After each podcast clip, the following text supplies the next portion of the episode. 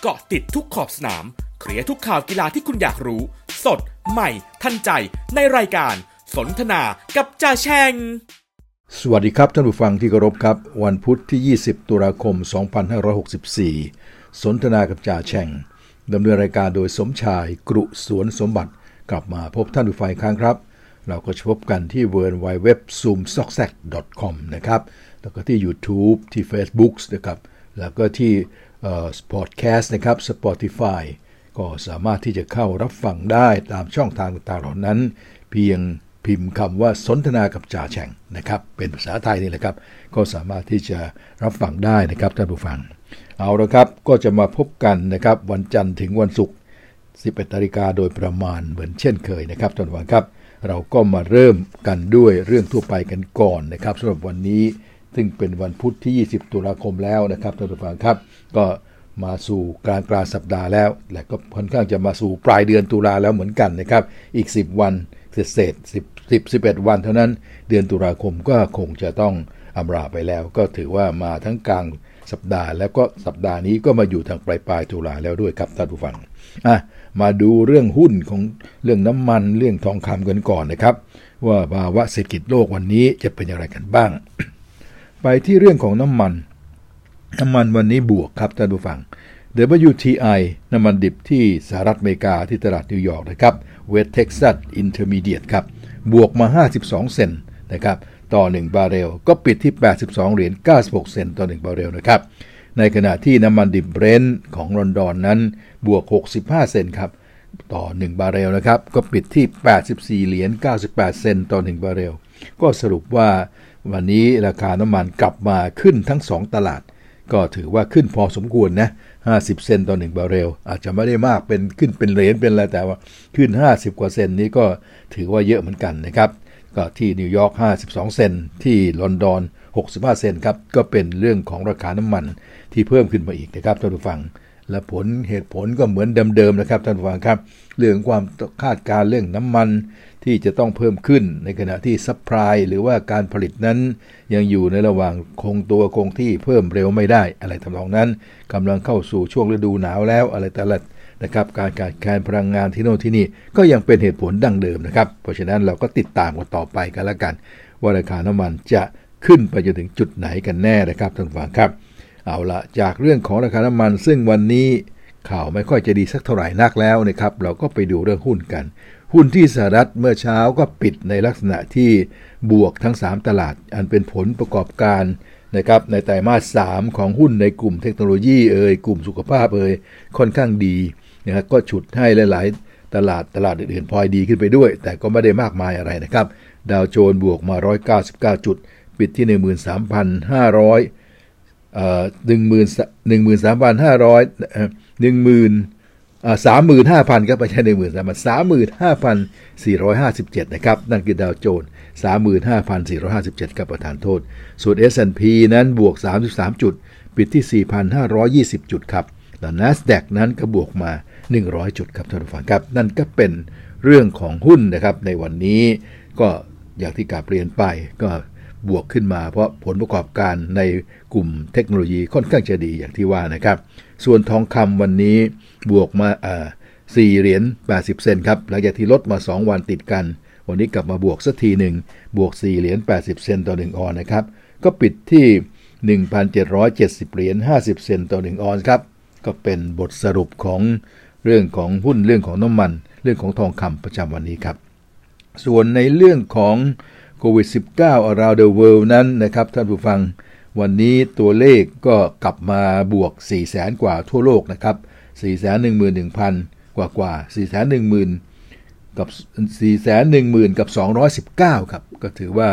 กลับมาเกิน 4 0 0แสนอีกครั้งหนึ่งนะฮะ ก็อาจจะไม่หนักหนาสาหัสอะไรนัก แต่มันก็กลับมาบวกละเพราะมัน 3 0 0แสนกว่ามาหลายวัน อย่างที่เรียนท่านผู้ฟังไปนะครับ3 0 0แสนกว่ากว่ามาก็ทำให้รู้สึกว่าเออมันก็ค่อยๆคคลายใจไป กลับมา4 0 0แสน แม้ว่าจะไม่หนักเหมือนเก่า แต่ก็มีอะไรที่ที่ต้องติดตามนะครับท่านผู้ฟังครับ โดยเฉพาะบางแห่งบางที่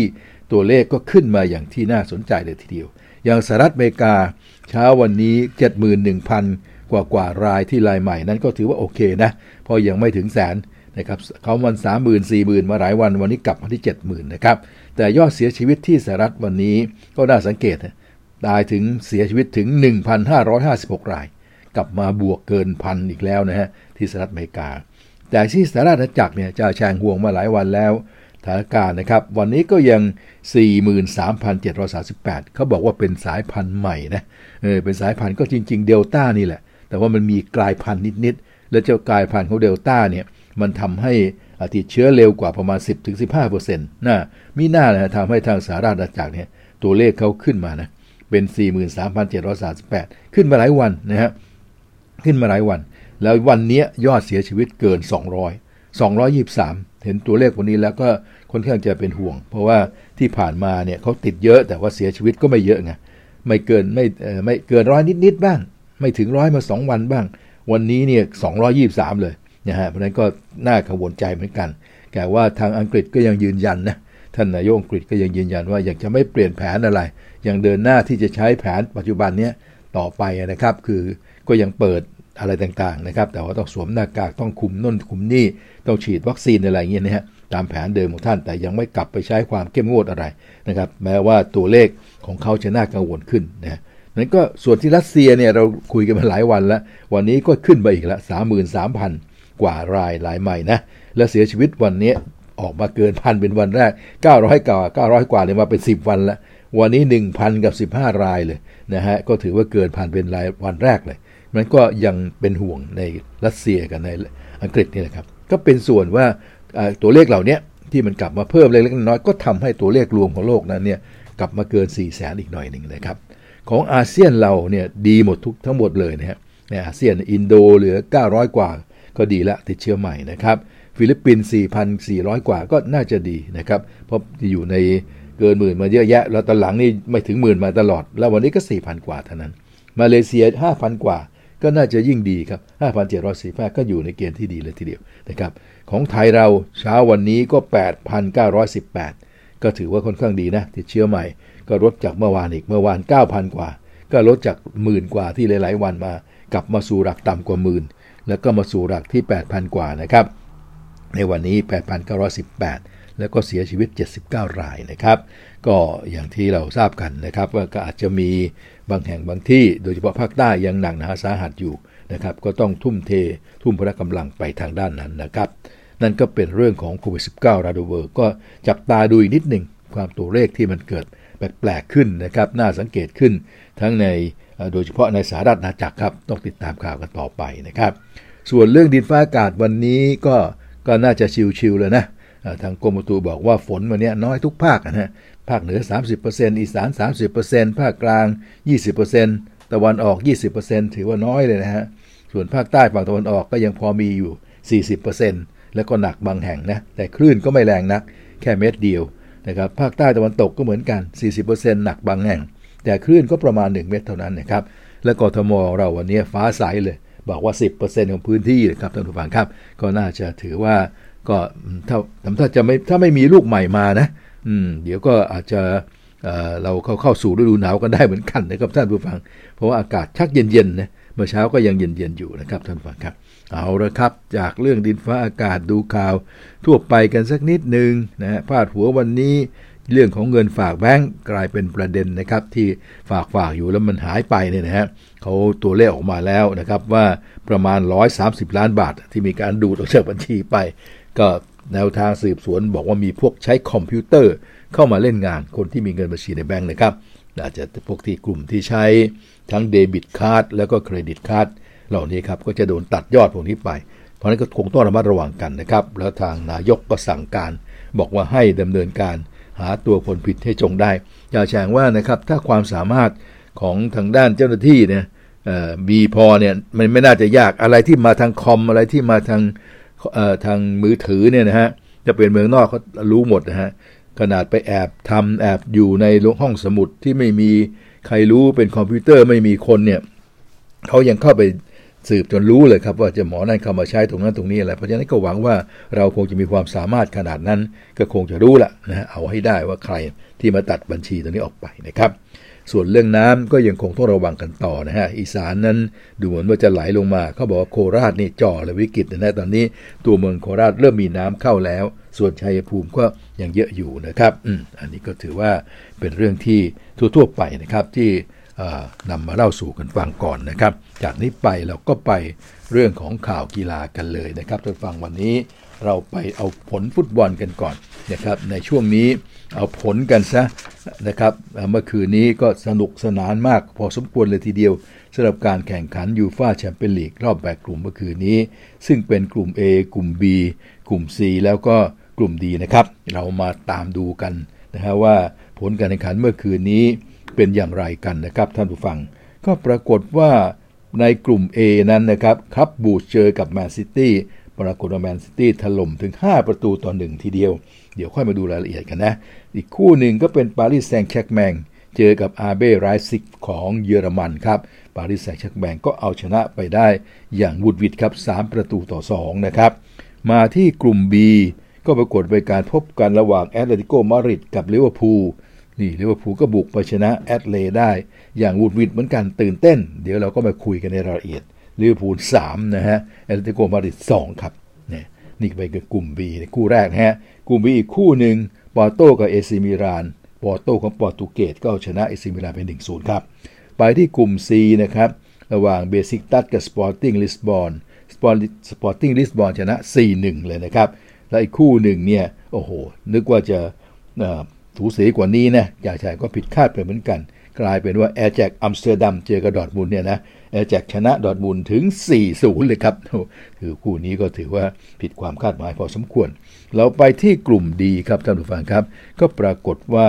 ทางด้านของอินเตอร์มิลานก็เจอกับเชริฟนะครับ อินเตอร์มิลานเอาชนะเชริฟไปได้ 3 ประตูต่อหนึ่งครับ ส่วนอีกคู่หนึ่งนั้นชักตาโดเนตเจอกับเรียมาริดนะครับเรียมาริดโอ้ถลุงถึง 5 ประตูต่อศูนย์ก็เลยทีเดียวนะครับ นี่ก็เป็นผลการแข่งขันในทุกๆคู่ เมื่อค่ำคืนที่ผ่านมานะครับท่านผู้ฟังเรามาดูรายละเอียดกันสำหรับในบางคู่นะครับ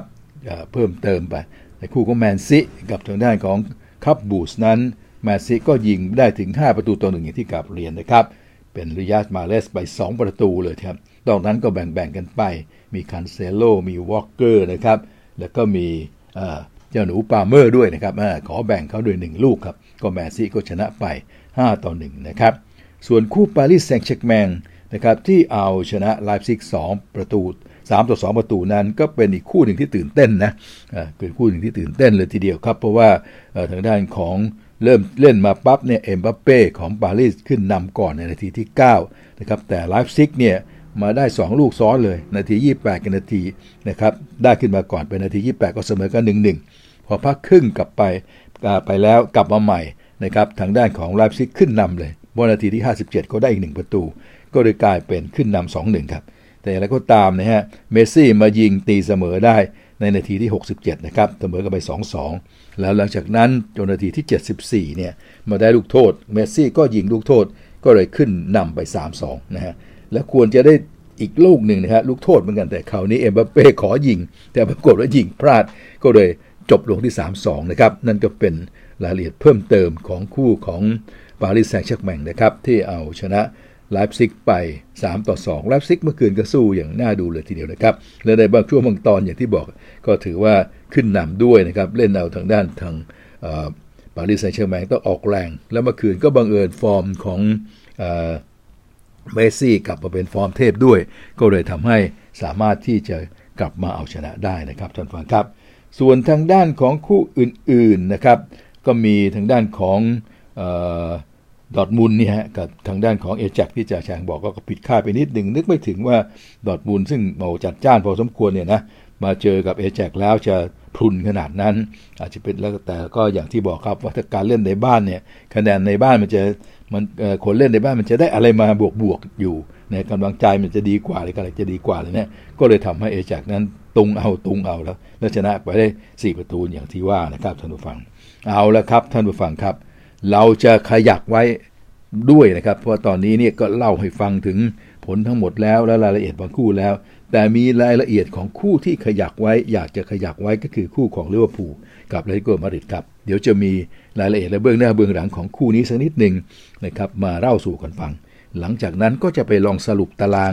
ดูว่า จะเป็นอย่างไรนะครับว่าในการแข่งขันหลังจากที่จบไปเมื่อคืนนี้แล้ว ใครอยู่ที่ไหนอย่างไรในกลุ่มต่างๆ หลังจากนั้นนะครับก็จะเป็นเรื่องราวของการชวนดูชวนชม เพราะคืนนี้จะมีต่อเลยครับสำหรับทางด้านของยูฟ่าแชมเปี้ยนลีกนะครับเอาละครับ เดี๋ยวเราจะล่ายาวกันในช่วงที่2นะครับสำหรับช่วงนี้เดี๋ยวขออนุญาตหยุดพักนิดหนึ่งครับ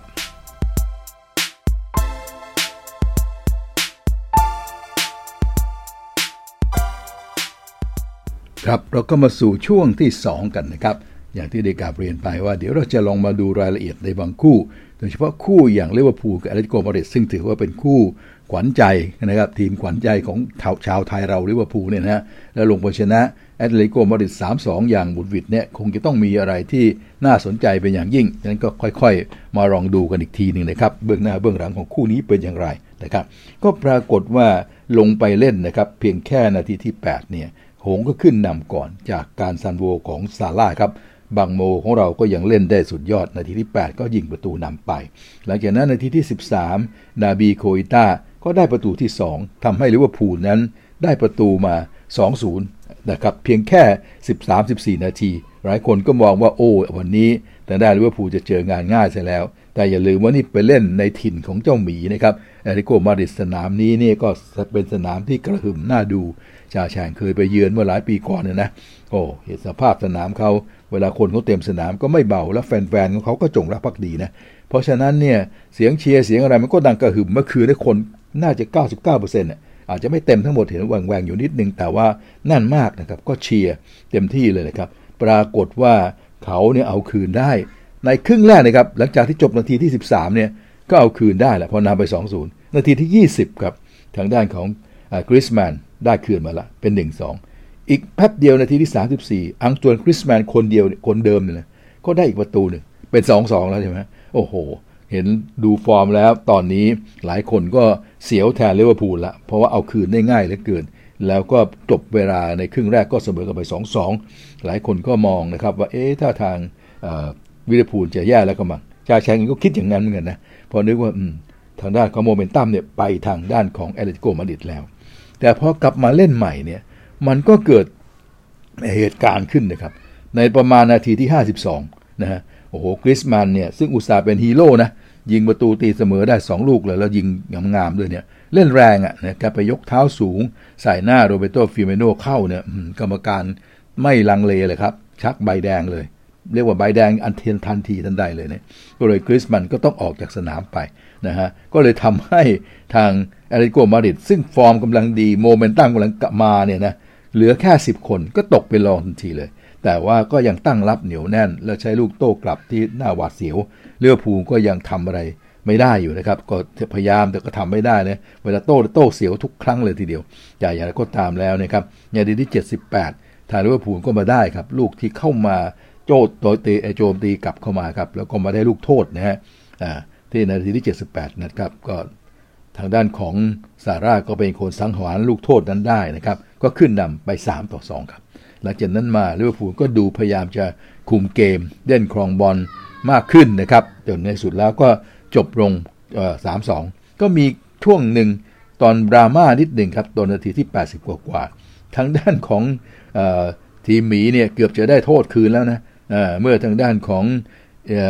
ดิโอโกโชต้านะครับดิโอโกโชต้าของหงส์เนี่ยดูเหมือนไปภาพไป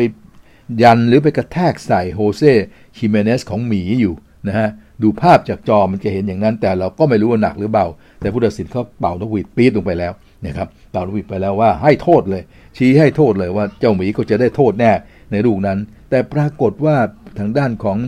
ผู้ตัดสิน VAR เนี่ยก็คงจะส่งสัญญาณมานะฮะว่าดูแล้วมันคงไม่หนักหนาสาหัสอะไร ก็ให้มาดูกันใหม่ ก็เลยให้ท่านกรรมการกรรมการมาดูอีกทีหนึ่งดูกันไปดูกันมาพิจารณากันอยู่นานพอสมควรหลายนาทีเลยทีเดียวนะจนที่สุดแล้วก็ให้ดูกันหลายแง่มุม เราเองก็ได้ดูตามไปด้วย ก็ปรากฏก็จริงอย่างที่ว่าเลยครับมันไม่ได้หนักหนาสาหัสไม่ได้โดนอะไรหนักหนา แต่ว่าทางด้านของด้านของโฮเซ่คิเมเนซเนี่ยแกเล่นทิ้งตัวเป็นเป็นจะมากกว่านะครับในสุดแล้วผู้ตัดสินก็เลยกลับการตัดสินว่าไม่มีไม่เป็นการเตะโทษครับ ลูกนั้นโอ้ก็ทำให้แรงลิเวอร์พูลก็รอดตัวไป ไม่งั้นก็อาจจะโดนตีเสมอได้ ก็ชนะมาที่ 3 ประตูต่อ 2 อย่างที่ว่าครับ พอจบการแข่งขันเนี่ยนะฮะทางด้านของดิเอโกซิเมโอเน่นะครับท่านผู้ฟังดิเอโกซิเมโอเน่เนี่ยแกคงจะโมโหมากอะผู้จัดการทีมของแอตเลติโกมาดริดเนี่ยนะแกก็คงจะแกก็ปกติก็ค่อนข้างจะอารมณ์แรงแรงอยู่แล้วทางซิเมโอเน่เนี่ยก็ค่อนข้างจะโมโหนะงุดหงิด ระหว่างทางก็ระหว่างเล่นกับประท้วงกรรมการอยู่บ่อยๆนะแกเดินไม่ยอมจับมือกับเจอเกนครอปครับ ไม่ยอมจับมือเจอเกนครอปหนีเจอครอปเดินเข้าอุโมงค์ไปเลยนะครับ ก็เลยทำให้เป็นที่วิพากษ์วิจารณ์กันนิดหน่อยว่าดีโก้เนี่ยไม่น่าจะมีแสดงกิริยาอย่างนี้นะครับ แต่ดิเอโก ซิเมโอเน่ก็บอกว่าเขาไม่มีอะไรเขาก็เป็นคนอย่างเงี้ยนะเรื่องการจับมือจับไม้เขาก็ไม่ได้ไปถือเป็นเรื่องสำคัญอะไรนะแต่โอเค ถ้าหากว่าวิจารณ์กันมากงวดหน้าไปเล่นกันที่แอนฟิลด์ผมจะจับมือกับ เขาก่อนก่อนเลยจับมือครอบก่อนอื่นเลยเนะแกก็ตอบอย่างนั้นไปนะครับ นั่นก็เป็นเรื่องของทางฝ่ายของมาดริดผู้แพ้นะครับเอลิโคมาดริดผู้แพ้ก็ย่อมจะมีอะไรที่ขุนใจเป็นของธรรมดา หันมาทางผู้ชนะ เจอเก้นครอปนะฮะเป็นผู้ชนะบอกว่าเข้าใจที่เขาไม่ยอมจับมือนะฮะก็ก็ก็เข้าใจไม่ว่าเป็นใครก็ใครก็จะย่อมจะโมโหนะครับแต่ไม่ได้มาโหเรานะ แล้วก็คงไม่ได้โมโหผมแหละ แต่ว่าอาจจะโมโหเกมที่มันไปลงเอยอย่างนี้ ก็ธรรมดาก็เป็นธรรมดาว่า ถ้าเกมแพ้ลงเอยแบบนี้ก็ย่อมจะเข้าใจในอารมณ์ของเพื่อนว่างั้นเจอเกนครอปก็ไม่ถือสาที่ไม่จับมือครับ เสร็จแล้วเจอเกนครอปก็ให้สัมภาษณ์อย่างนี้ครับว่ายอมรับว่าเป็นเกมที่หนักหนาสาหัสและก็สูสีกันมากนะครับ แต่ก็คาดกันไว้แล้วว่ามันจะเป็นอย่างนี้ เราจึงไม่แปลกใจนะฮะนะครับ ตอนแรก ๆเราก็ไม่คิดว่าจะบุกหนักอะไรนะฮะ แต่ว่าเรารู้อยู่แล้วว่าเกมวันนี้มันไม่ใช่ง่าย ๆ ก็ต้องเล่นด้วยความระมัดระวัง เล่นไปตามเกม ก็ปรากฏว่าเราได้ประตูที่สวยงามมา 2 ประตูนำไป 2 ประตู และดูเหมือนว่านะครับว่าพวกทางด้านของแอริโกมาริดยังตั้งตัวไม่ได้นะครับแต่พวกเขากับแต่เรากับเสียสองลูกอย่างรวดเร็วให้เขาคืนไป ซึ่งผมมองว่ามันไม่น่าจะเสียแบบนั้น จบครึ่งเนี่ยนะครับผมเชื่อว่าคนในสนาม คงคิดแล้วว่า นะครับรูปบอลคงจะไปเป็นของแอริโกมาริดนะครับแล้วก็ทางด้านของโอกาสน่าจะเป็นไปอยู่ข้างของอคู่ต่อสู้ของเราแล้วนะครับ ในขณะพวกเราก็ได้แต่ต้องปลอบใจกันว่าไม่เป็นไรคงต้องพยายามต่อไปนะครับครึ่งหลังเราเล่นได้อย่างยอดเยี่ยมมากนะครับในเกมที่เริ่มสาหัสมากขึ้นหนักมากขึ้นทั้งฝ่ายเขาและฝ่ายเราของทั้งสองฝ่ายนะครับ ในที่สุดแล้วเราก็สามารถเอาชนะได้ 3 แต้มครับ เนี่ยสามแต้มซึ่งจึงได้มาจากการเล่นที่หนักหนาสาหัสนะฮะเป็น3แต้มซึ่งเขาใช้คำแบบเหมือนสำนวนเป็นสามแต้มแบบ dirty สามแต้มนะฮะ dirty three point นะแต้มสกปรกสามแต้มเนี่ยก็หมายถึงว่ามันได้มาด้วยความเหนื่อยยากนะฮะปาดเหงื่อกันเลยว่างั้นนะแต่มันมีความสำคัญเสมออะไรที่ได้มาจากความเหนื่อยยาก ได้มาจากความ dirty เนี่ยมันมีความสำคัญเสมอครับ เพราะมันเป็นก้าวสำคัญของพวกเราที่ได้ 3 แต้มนี้มานะครับ ก็เป็นใช้คำว่า dirty มาบรรยายถึงภาพคะแนนที่ได้มา 3 แต้ม แต่ก็เป็น 3 แต้มที่สำคัญอย่างยิ่งครับ อืม นี่ก็มีคำถามว่าแล้วลูกโทษเนี่ยนะฮะเป็นยังไงสองลูกคุณลูกโทษใบแดงของกรีซมันน์เป็นไงเขาบอกว่าลูกนั้นมันชัดเจนนะเพราะว่าเท้าของกรีซมันน์เนี่ยอยู่บนใบหน้าเลยนะเพราะนั้นก็ยังไงก็ชัดเจน ส่วนลูกนะครับที่ได้ลูกโทษเขาก็คิดว่าชัดเจน อันนี้คนก็เห็นกัน ทั่วทั้งสนาม เพราะฉะนั้นลิเวอร์พูลได้ลูกโทษ ยิงจุดโทษก็ชัดเจนอีกนะฮะส่วนที่ลูกลิเวอร์พูลเสียโทษ แล้วตอนหลัง VAR ไม่ให้เนี่ยว่าเขาไปยังไงนะครับทางด้านของคล็อปป์ก็บอกว่า ผมก็คิดแต่แรกมันไม่น่าที่จะให้ไม่น่าจะโดนโทษเลย แต่ว่าก็เมื่อเห็นกรรมการเขาเป่าไปแล้ว ผมก็ไม่นึกว่าจะได้คืน เพราะฉะนั้นก็นะมันไม่ได้คืนมาก็โอเค ก็ถือว่าดีใจนะฮะแต่ว่าเขาก็ไม่เห็นว่ามันจะควรจะเป็นโทษแต่แรก แต่ก็ไม่มีสิทธิ์แหละเมันกรรมการเป่าโทษไป ก็ต้องว่ากัน แต่ก็ดีใจที่ได้คืนมานะฮะนั่นก็เป็นเบื้องหน้าเบื้องหลังครับสำหรับคู่ของลิเวอร์พูลนะครับซึ่งถือว่าเป็นคู่เอกของเมื่อคืนที่ผ่านมาครับท่านผู้ฟังครับอ๋อก็เรียกว่าจ่าแฉ่งก็ดูคู่นี้นะเพราะจริงๆแล้วดูคู่อื่นก็พลิกไปพลิกมาอยากจะดูคู่ปารีสแซงต์แชร์กแมงนะฮะก็แม่แต่ก็ใจนี่ก็ลิเวอร์พูลก็มันนะจะเอาจะชนะได้ไปเนี่ยนะครับอุตส่าห์นำมา2เอาดูเขาตีเสมอแล้วจริงๆ ก็ต้องดูหน่อยนะครับ เอาแล้วอองตวน กรีซมันน์ออกไปแล้วดูซิว่าลิเวอร์พูลจะเอาคืนได้ไหม ก็เลยนั่งดูแต่คู่แอตเลติโกมาดริดกับลิเวอร์พูลนี้ ไม่ได้ดูลูกคู่ปารีสแซงต์แชงแมงซึ่งก็สุดมันอย่างที่ว่านะครับ ก่อนที่ทางด้านของปารีสจะกลับมาเอาชนะได้นะฮะเอาละผลจากการแข่งขันทั้งหมดจากคะแนนจากประตู อะไรแต่อะไรที่ทำได้ชัยชนะต่างๆทำได้ เรามาดูกันว่ากลุ่ม A ล่าสุดเป็นยังไงนะครับ กลุ่ม A นั้นปารีสแซงต์แชร์กแมง นะครับเล่น 3 ครั้งก็ขึ้นเป็นที่ 1 อยู่นะครับ7แต้มนะครับณขณะนี้ โดยมีแมนเชสเตอร์ซิตี้เป็นที่ 2 ครับ เล่น 3 ครั้งได้ 6 แต้ม และคลับบรูชนั้นอยู่ที่ 3 4 แต้มครับ และแอร์เบไลป์ซิกก็ 0 แต้มคัดท้ายไปนี่คือสภาพกลุ่ม A นะ ส่วนกลุ่ม B นั้นลิเวอร์พูลผู้ได้ชัยชนะก็เก็บไป 3 แต้มเลย 3 ครั้ง 3 ได้ 9 แต้มเต็มๆเก็บไปอีก 3 แต้มก็ได้ 9 แต้มเต็มๆขึ้นนำไปที่1นะฮะโดยมีแอตเลติโกมาดริดอยู่ที่ 4 แต้ม เป็นที่ 2 นะครับ และปอร์โต้4แต้มเหมือนกันแต่เป็นที่ 3 เพราะว่าประตูได้เสียของแอดเลนั้นดีกว่านะฮะและมิลานเนี่ยคัดท้ายเลย ยังไม่ได้สักแต้มเดียวก็คัดลายท้ายอยู่ในกลุ่ม B ครับส่วนในกลุ่ม C เอแชกครับกับทางด้านของบริเซียดอทปุนเมื่อคืนถ้าเป็นการเล่นเพื่อว่าประกาศสักดาว่าใครจะเป็นแชมป์กลุ่มกันนะนะผลปรากฏว่าเมื่อเอแชกชนะแบบท่วมท้นนะฮะก็ได้เป็นแชมป์กลุ่มไปก่อนขึ้นนำเป็นจ่าฝูง 9 แต้มนะครับ 3 ครั้ง 9 แต้มเต็มๆนะฮะก็บวกไป 10 นะฮะแล้วก็ประตูบวก 10 เลยดอทมูลนี่นอกจากจะ6แต้มเป็นที่ 2 แล้วประตูได้เสียก็กลายเป็นติดลบไปนะฮะเพราะโดนยิงเยอะเมื่อคืนนี้ 6 ประตูเอ้ย6แต้มนะครับแล้วก็ติดลบ2นะครับสำหรับบรูเซียดอทมูลเป็นที่ แต่ก็ยังเป็นที่ 2 อยู่ Sporting Lisbon ก็ 3 แต้มนะครับและคัดท้ายเดเบสิกตัดศูนย์แต้มยังไม่ได้แต้มอะไรเลย มาที่กลุ่ม D เชอริฟซึ่งเคยนำอยู่ตั้งแต่เมื่อ2ครั้งแรก ก็ยังนำอยู่ฮะยังนำอยู่เชอริฟสามครั้งได้ 6 แต้มถึงฝ่ายแพ้ก็นำอยู่พอเรอัลมาดริดเนี่ยสามครั้ง 6 แต้มเหมือนกัน แต่บังเอิญว่าครั้งแรกที่เรอัลมาดริดไปแพ้เชอริฟเข้าเวลามาจัดวางอะไรกันเนี่ยถึงแม้ประตูได้เสียของเรอัลมาดริดจะดีกว่า แต่ในทางยุโรปเขาจะให้เกียรติทีมเวลา head to head ใครชนะคนนั้นก็จะได้ ตำแหน่งที่ดีกว่า เพราะฉะนั้นเชอริฟก็เป็นอันดับหนึ่งต่อไป 6 แต้มนะฮะเรอัลมาดริดนั้นก็ 6 แต้มเป็นที่ 2 ส่วนทางด้านของอินเตอร์นั้น 4 แต้มครับเป็นที่ 3 ก็ยังมีหวังลุ้นกันต่อนะฮะชัคตาร์โดเนตส์กก็ได้เพียงแต้มเดียว นี่คือสถานภาพหลังการแข่งขันเมื่อคืนนี้จบลงไปครับท่านผู้ฟังครับ เอาละจากตรงนั้นเราได้รู้แล้วว่า A B C D เป็นยังไง เดี๋ยวคืนนี้ก็มาดูต่อเลย มีครับมีต่อเลยครับท่านผู้ฟังครับ นั่นก็จะเป็นเรื่องของ ในกลุ่ม E กลุ่ม F กลุ่ม G และกลุ่ม H ครับท่านผู้ฟังครับ วันนี้กลุ่ม E นั้นก็จะเป็นบาร์เซโลนาเจอกับดินาโมเคียฟนะครับเวลา 23นาฬิกา45นาทีเบนฟิก้าเจอกับบาเยิร์นมิวนิกครับท่านผู้ฟังในช่วงเวลาตีสองนะครับในคู่แรกนั้นก็ปรากฏว่าบาร์เซโลนาตอนนี้ศูนย์แต้มเลยแหละนะเพราะว่าอย่างว่าสตาร์ทมาไม่ดีทั้งใน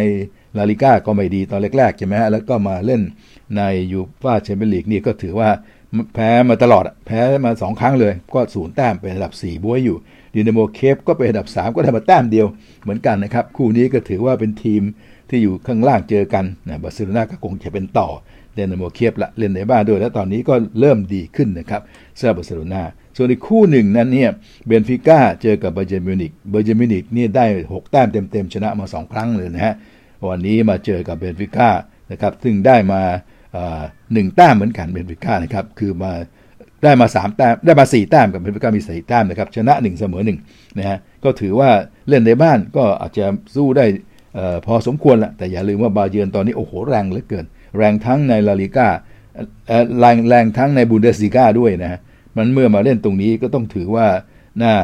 น่ากลัวมันก็ต้องอยู่ข้างบาเยิร์นไว้ก่อนแหละนะครับในค่ำคืนวันนี้ครับส่วนในกลุ่ม F นั้นเนี่ย ก็จะเป็นเรื่องของแมนยูเจอกับอตาลันตาครับท่านผู้ฟังนะฮะแล้วก็ยังบอยส์เจอกับบิยาร์เรอัลครับทางด้านของคู่นี้ก็ตี2ทั้ง2ทั้ง 2 คู่เลยนะครับ คู่ของแมนซิตี้นะฮะแต่วันนี้อยู่อันดับที่ 3 ก็ไอ้แมนยูไนเต็ดแมนยูนะครับปีศาจแดงอยู่อันดับที่ 3 ของตารางครับ เพราะว่า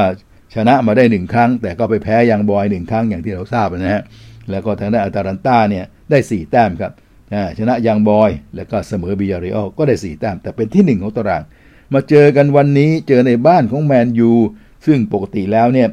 เวลาเล่นในบ้านก็มักจะได้เปรียบ แต่เวลาแมนยูเล่นในบ้านส่วนใหญ่แล้วบางทีอะไรเกิดอะไรขึ้นก็ไม่รู้ครับ ความได้เปรียบมักจะไม่ค่อยมี ทฤษฎีเรื่องของเล่นในบ้านได้เปรียบ เอามาใช้กับแมนยูไม่ค่อยจะได้ แต่ว่านะครับเจอกับอาตาลันต้าเนี่ยนะฮะ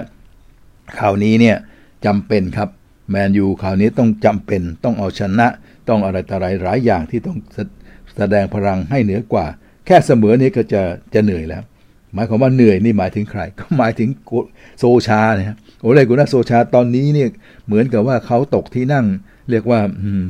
จะยังไงยังไงก็น่าจะจ่าแฉงมองว่านะความกดดันมันสูงเหลือเกิน โอกาสที่เขาจะอยู่เนี่ยยากเลยถ้าเผื่อว่าทีม แพ้แล้วไม่กลับมาชนะแบบสวยงาม ติดติดกันบ้างเลยนะไม่งั้นเขาคงอยู่ยากแล้วล่ะเพราะว่าถึงแม้ว่ายังมีสายมีสัญญาณระบอร์ดบริหารยังต้องการเข้าอยู่ แต่ก็อย่าลืมว่าเสียงบ่นเสียงอะไรมันเยอะนะครับเพราะฉะนั้นเนี่ยก็คงจะหนัก มันต้องเล่นให้เต็มที่ มันถ้าเบอร์นักเตะจะยังรักโซชาอยู่ วันนี้ก็ต้องช่วยกันหน่อยกันแล้วกันนะฮะมองดูฟอร์มแล้วก็ยังน่าจะช่วยได้นะ คิดว่าน่าจะเอาชนะอัตาลันตาได้ แต่ถ้าไม่ชนะเนี่ยนะก็สงสัยว่าทางด้านของ โซชาน่าจะต้องนับถอยหลังได้เลยนะครับท่านผู้ฟัง ก็เป็นคู่สำคัญก็จะอยู่ในคู่แรกนี้นะครับ ส่วนในกลุ่ม G นั้นก็จะเป็นเลดบูซาบวกครับ เจอกับโฟบวกนะครับ และอีกคู่หนึ่งก็จะเป็นลีกับเซอร์เบียก็ถือว่าเป็นคู่เบาๆ ธรรมดาธรรมดานะครับ เพราะไม่มีทีมลำหมักลำโคตรอยู่ในที่นี้ก็ดูกันได้ไปเรื่อยๆ กันแล้วกัน ส่วนในกลุ่ม S นี่ก็จะเป็นเชลซี เจอกับมาโมครับ เชลซีตอนนี้เนี่ยเป็นที่ 2 3 แต้มอยู่นะครับ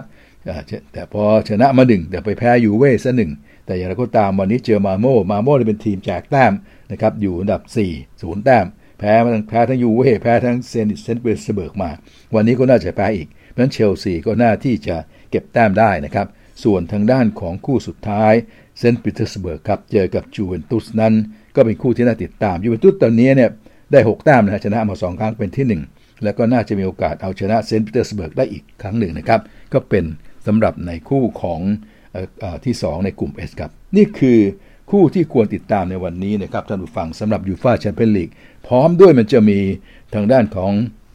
ยูโรปาลีกอยู่คู่หนึ่งนะครับระหว่างสปาร์ตักมอสโกกับเลสเตอร์ซิตี้อันนี้เขาน่าติดตามนะครับเพราะถือว่าเล่นกันประมาณ 21นาฬิกา30 นาทีนะครับปกติเราไม่ค่อยลงไปในลึกในเรื่องของยูโรปาลีกนะฮะแต่ก็เป็นถ้วยใบเล็กของยุโรปเนี่ยแต่วันนี้เลสเตอร์เล่นนะครับก็เอาใจช่วยหน่อยกันแล้วกัน เลสเตอร์เนี่ยไม่ค่อยดีนะครับในลีกก็ไม่ค่อยดีมาเล่นตรงยูโรปานี่ก็ไม่ค่อยดี อยู่อันดับ4ฮะบ๊วยของกลุ่มเลย ได้แต้มเพียงแต้มเดียวครับ เสมอนาโปลีมา 1-1 แต่แพ้ลีเกียวอร์ซอว์ไป 0-1 วันนี้เจอเซปัก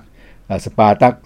มอสโกกับสปาร์ตักเนี่ยก็ได้ 3 แต้มนะครับ ก็แพ้ลีเกียเหมือนกัน แต่เขาชนะนาโปลีมา เพราะฉะนั้นดูซิว่าเลสเตอร์วันนี้จะได้แต้มหรือไม่นะครับ ก็ให้กำลังใจหน่อยในฐานะที่ จิ้งจอกสยามนั้น ก็เป็นทีมที่หนึ่งในขวัญใจของเราเหมือนกันเถอะนะครับ ก็มาเมื่อมาแข่งถ้วยใบเล็กของยุโรป วันนี้มีโอกาสถ่ายทอดก็ต้องดูกันนะครับ เพราะถ่ายทอดครับท่านผู้ฟัง อย่างที่ได้เรียนไปว่าเมื่อวานเนี่ยนะครับ ทางด้านของการถ่ายทอดเนี่ยจะมีให้ดูตลอดนะครับทางด้านของเลสเตอร์กับสปาร์ตักนี่นะครับมอสโกเนี่ยก็จะถ่ายทอดตั้งแต่เดี๋ยวนะขอดูเวลานิดหนึ่ง สปาร์ตักมอสโกอ่ายี่สิบเอ็ดนาฬิกาสามสิบนาทีนี้ก็ถ่ายเลยครับบีอินสปอร์ตสองครับนั้นทุกคู่ที่เหลือนอกนั้นก็ถ่ายหมด เพราะฉะนั้นก็ย้ำกันเลยว่าอยากจะดูคู่ไหนล่ะ อยากจะดูคู่แมนยูใช่ไหมกับอตาลันต้าเนี่ยตอนตีสองช่องบีอินสปอร์ตหนึ่งเลย ถ่ายทอดคู่นั้นเลย ทุกคู่ถ่ายหมดย้ำอย่างนี้กันแล้วกัน เดี๋ยวได้ติดตามดูกันในค่ำคืนวันนี้ให้สนุกกันไปอีกคืนหนึ่งนะครับครับนั่นก็เป็นเรื่องราวในช่วงที่2ครับของการชวนชมเรื่องของ พี่ชวนชมยูฟาแชมเปี้ยนลีกครับ ซึ่งมาถึงรอบแบ่งกลุ่มในวันนี้จะเป็นกลุ่ม E กลุ่ม F กลุ่ม G กลุ่ม H ซึ่งก็มีคู่มันมันหลายคู่อย่างที่ว่าครับ เอาละครับ เราก็หยุดพักกันตรงนี้นะครับ สักนิดหนึ่งเดี๋ยวค่อยกลับมาพบกันในช่วงหน้า ซึ่งก็จะเป็นเรื่องกับคนชนคน แล้วก็ควรจะเป็นช่วงสุดท้ายของวันนี้ครับ อีกสักครู่เดียวครับ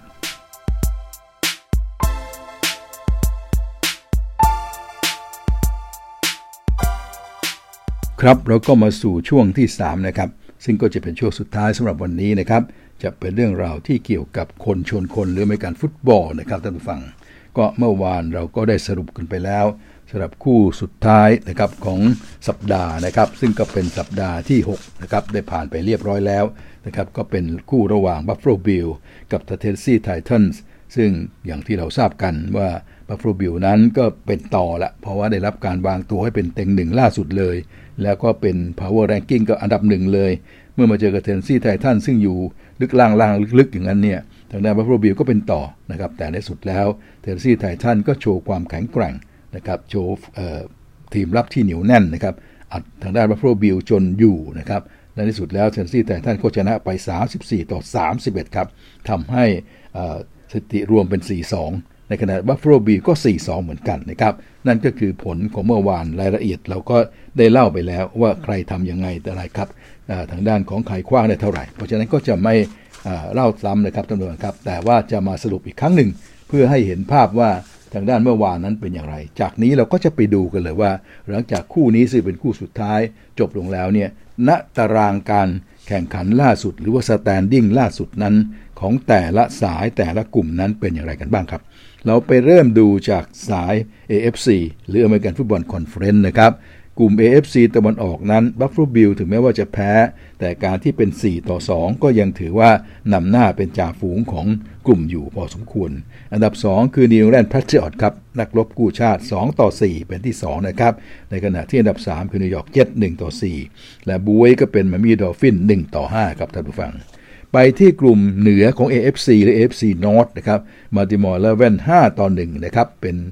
จ่าฝูงอยู่ Cincinnati Bengals 4-2 ก็เป็นรองจ่าฝูงนะครับ ตามมาด้วยทางด้านของ Pittsburgh Steelers 3-3 ครับ แล้วก็ส่งท้ายด้วย Cleveland ก็ 3-3 เหมือนกันนะครับ ส่วนกลุ่ม AFC ใต้หรือ AFC South นะครับ Tennessee Titans นั้นก็ 4-2 เลย จากชัยชนะงดงามนะครับก็เป็น 4-2 ก็นำจ่าฝูงอยู่แล้วก็นำต่อไปนะครับ ส่วน Indianapolis Colts 2-4 ก็เป็นที่ 2 ไป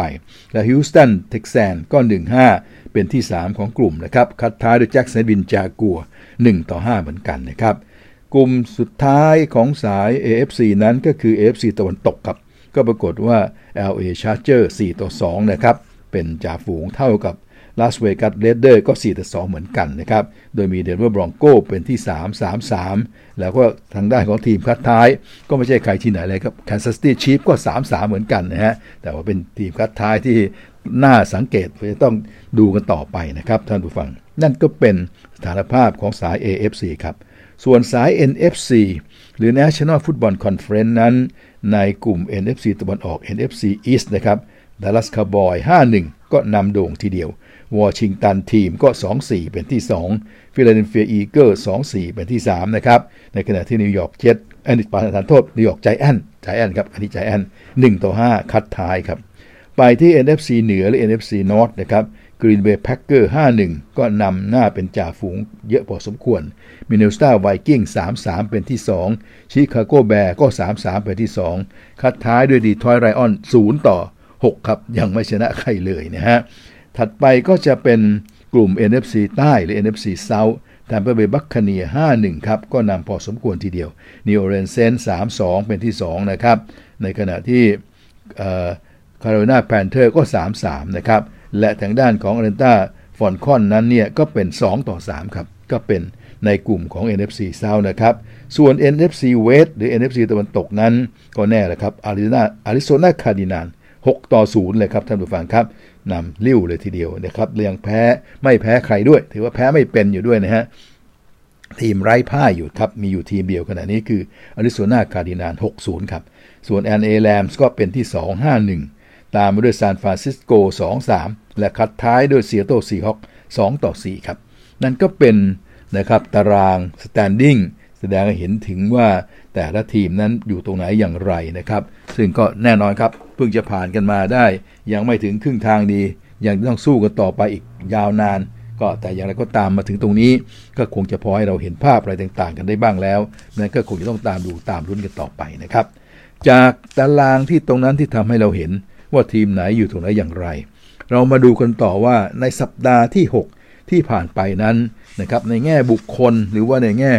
ตัวผู้เล่นนั้นเนี่ยใครทำสถิติที่โดดเด่นอย่างไรนะครับ ในแง่ของ quarterback นะครับท่านผู้ฟังก็ปรากฏว่าอันดับหนึ่งนั้นก็กลายเป็น Dak Prescott นะครับ quarterback ของดัลลัสครับท่านผู้ฟัง ซึ่งทีมของเขาก็ชนะนิวอิงแลนด์ไปด้วยนะครับ ปรากฏว่าเขาเนี่ยขว้าง 51 ครั้ง รับได้ 36 ครั้ง 445 หลา กับ 3 touchdown 1 intercept นะครับ แต่ว่าจำนวนหลา 445 หลานั้น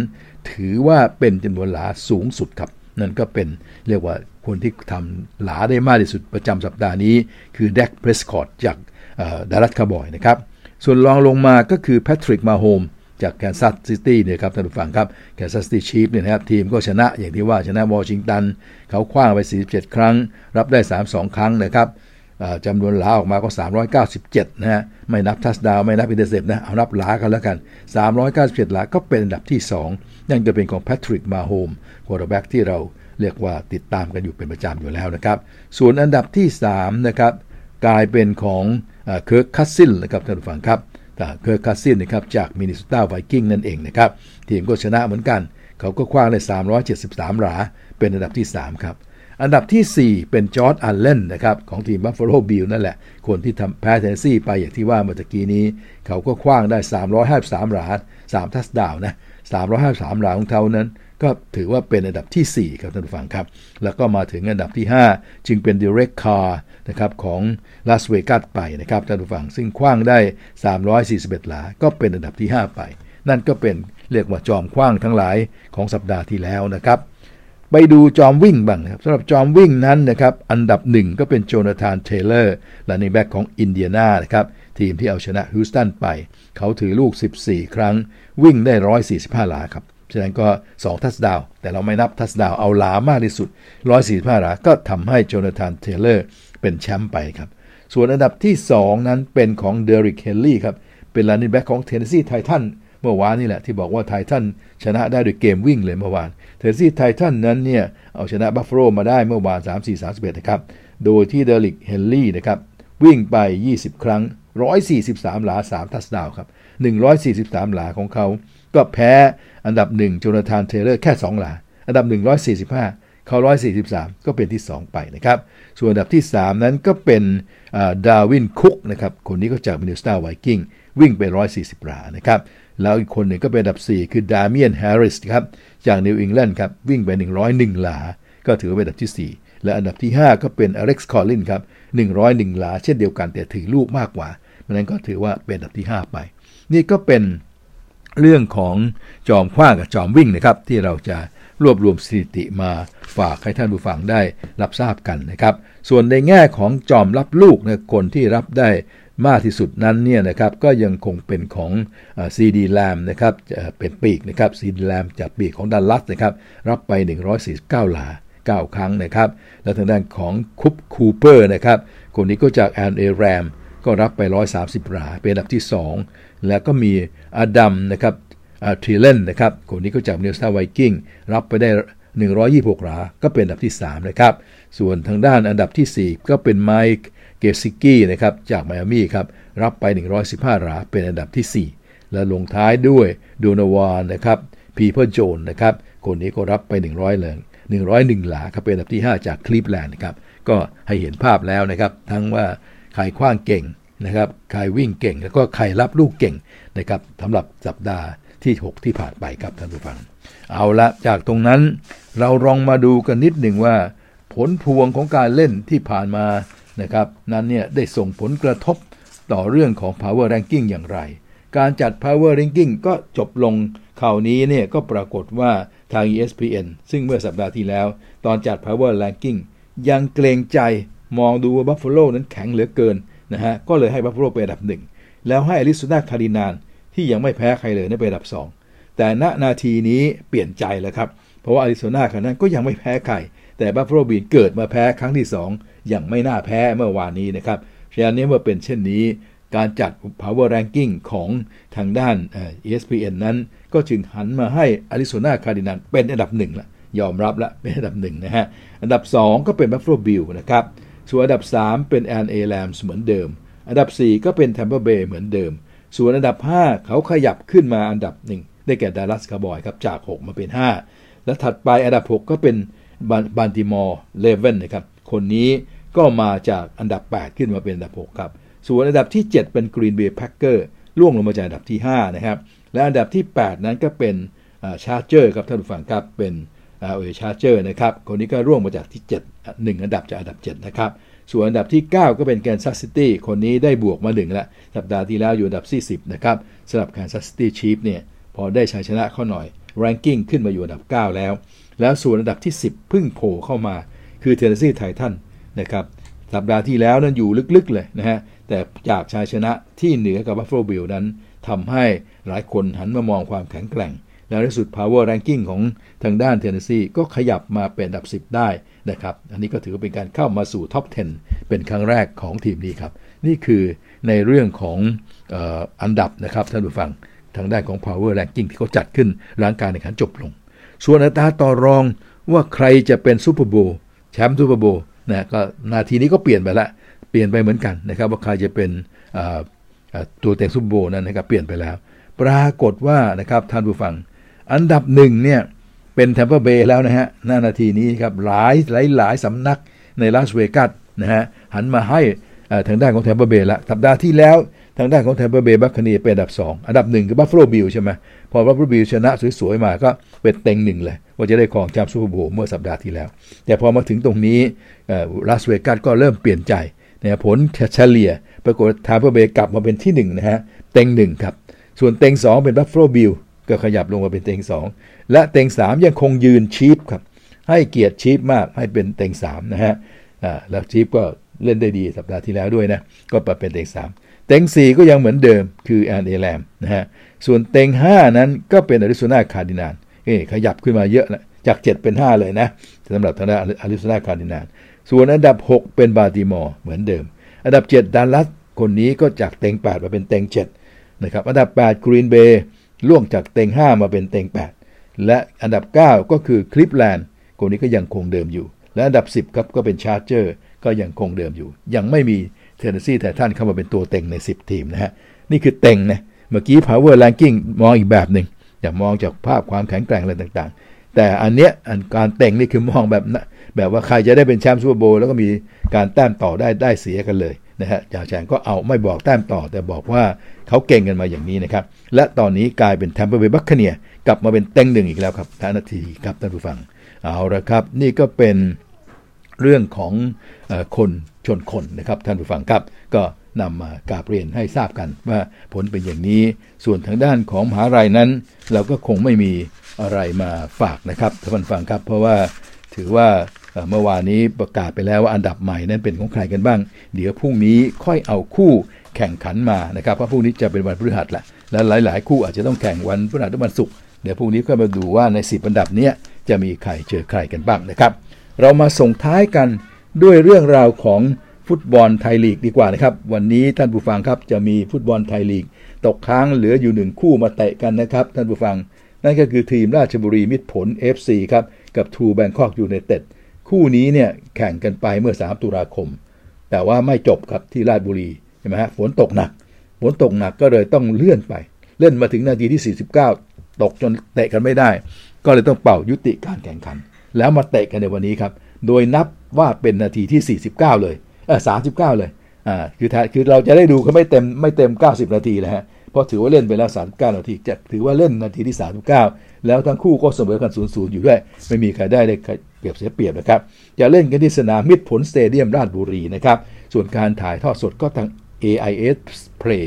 นะครับก็ดูทาง AIS Play เพียงอย่างเดียวนะฮะดูสิว่าราชบุรีมิตรผลกับทูแบงคอกซึ่งเสมอกันอยู่ 0-0 และเตะกันมา 39 นาทีนั้น ฝนตกต้องเลื่อนมาเตะวันนี้นั้นเนี่ยนะครับจะใครชนะจะเป็นของใครครับ เริ่ม 18นาฬิกาครับท่านผู้ฟังเอาละครับ นี่ก็คือสนทนากับจ่าแฉ่งในวันนี้ครับ เราก็คงจะตั้มลากันตรงนี้นะครับ แล้วก็วันนี้ก็อย่าลืมนะครับ มีบอลให้ดูอีกนะครับทางด้านของยูฟาแชมเปี้ยนลีกเราก็จะไปดูกัน และพรุ่งนี้ก็เอาผลเอาเบื้องหลังมาว่ากันเหมือนเดิม พบกันใหม่วันพรุ่งนี้ครับ สวัสดีครับ สำหรับใครที่ไม่อยากพลาดสนทนากับจ่าแฉ่งแบบไม่ไม่สดๆ ฝากกดไลค์ กดแชร์ กด Subscribe และกดกระดิ่งแจ้งเตือนด้วยนะครับ และสามารถติดตามความเคลื่อนไหวได้ทาง Facebook และ YouTube แค่เพียงพิมพ์คำว่าซูมซอกแซกฝากด้วยนะครับ